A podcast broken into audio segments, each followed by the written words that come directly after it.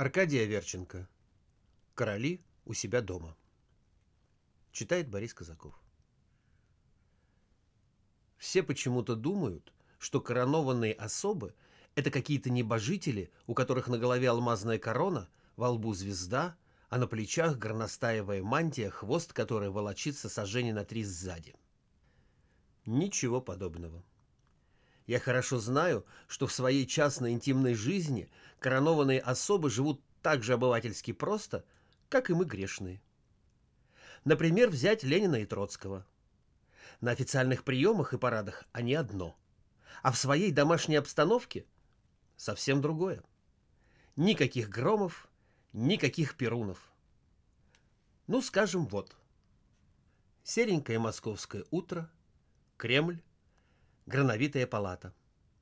За чаем мирно сидят Ленин и Троцкий.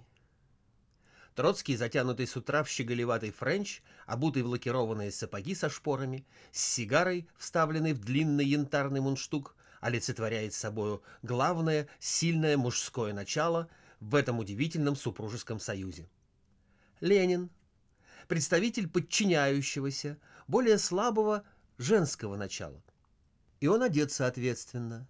Затрепанный халатик, на шее нечто вроде платка, потому что в грановитой палате всегда несколько сыровато, на ногах красные шерстяные чулки от ревматизма и мягкие ковровые туфли. Троцкий, посасывая мундштук, совсем с головой ушел в газетный лист. Ленин перетирает полотенцем стаканы. Молчание. Только самовар напевает свою однообразную вековую песенку. «Налей еще», — говорит Троцкий, не отрывая глаз от газеты. «Тебе покрепче или послабее?» Молчание. «Да брось ты свою газету! Вечно уткнешь нос, так что десять раз нужно спрашивать». «Ах, оставь ты меня в покое, матушка! Не до тебя тут!» «Ага, теперь уже не до меня. А когда сманивал меня из-за границы в Россию, тогда было до меня. Все вы, мужчины, одинаковы». «Поехала!» Троцкий вскакивает, нервно ходит по палате, потом останавливается. Сердито. «Кременчук взят. На Киев идут, понимаешь?» «Что ты говоришь? А как же наши доблестные красные полки? Авангард мировой революции!» «Доблестные? Да была бы моя воля, я бы эту сволочь...» «Левушка, что за слово?» «Да не до слов теперь, матушка. Кстати, ты транспорт-то со снарядами послала в Курск?» «Откуда же я их возьму? Когда тот завод не работает, этот бастует. Рожу я тебе их, что ли? Ты вот о чем подумай». «Да? Я должен думать? Обо всем, да? Муж и воюй, и страну организуй, и то, и сё.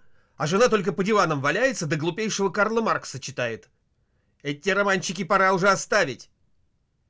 «Ты что мне своей организацией глаза колешь?» — вспылил Ленин, нервно отбрасывая мокрое полотенце. «Нечего сказать, организовал страну. По улицам пройти нельзя. Или рабочий мертвый лежит, или дохлая лошадь валяется». «Отчего ж они подлецы не убирают? Я ведь распорядился. Господи, простой чистоты соблюсти не могут». «Ах, да разве только это? Ведь нам теперь и глаз к соседям не покажи, засмеют. Устроили страну, нечего сказать. На рынке ни к чему приступу нет. Курица восемь тысяч рублей, крупа три тысячи, масло...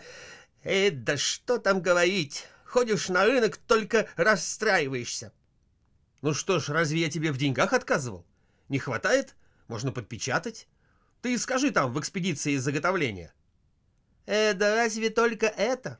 А венгерская социальная революция? Курам насмех. Этот твой самый придворный поэт во всю глотку кричал: мы на горе всем буржуям, мировой пожар раздуем. Раздули пожар тоже. Хвасталась синица моря зажечь. Ну, с твоей ли головой такой страной управлять, скажи, пожалуйста?» «Замолчишь ли ты, проклятая баба?» — гаркнул Троцкий, стукнув кулаком по столу. «Не хочешь, не нравится — с катертью дорога». «С катертью?» — вскочил Ленин и подбоченился. «Это куда же с катертью? Куда я теперь поеду, когда благодаря твоей дурацкой войне мы со всех сторон окружены? Завлек, поиграл, поиграл, а теперь вышвыриваешь, как старый башмак? Знала бы, лучше бы пошла за Луначарского!» Бешеный огонь ревности сверкнул в глазах Троцкого. «Не смей и имени этого соглашателя произносить. Слышишь? Я знаю, ты ему глазки строишь, и он у тебя до третьего часу ночи просиживает. Имей в виду, застану и искалечу». «Это что еще? Слезы? Черт знает что. Каждый день скандал. Чаю не дадут дома спокойно выпить. Ну, довольно. Если меня спросят, скажи, я поехал принимать парад доблестной Красной Армии. А то, если этих мерзавцев не подтягивать... Поняла? Положи мне папирос в портсигар, да платок сунь в карман чистый. Что у нас сегодня на обед?» Вот как живут коронованные особы. Горностай да порфиры — это на людях. А у себя в семье, когда муж до слез обидит, можно и в затрапезный шейный платок высморкаться.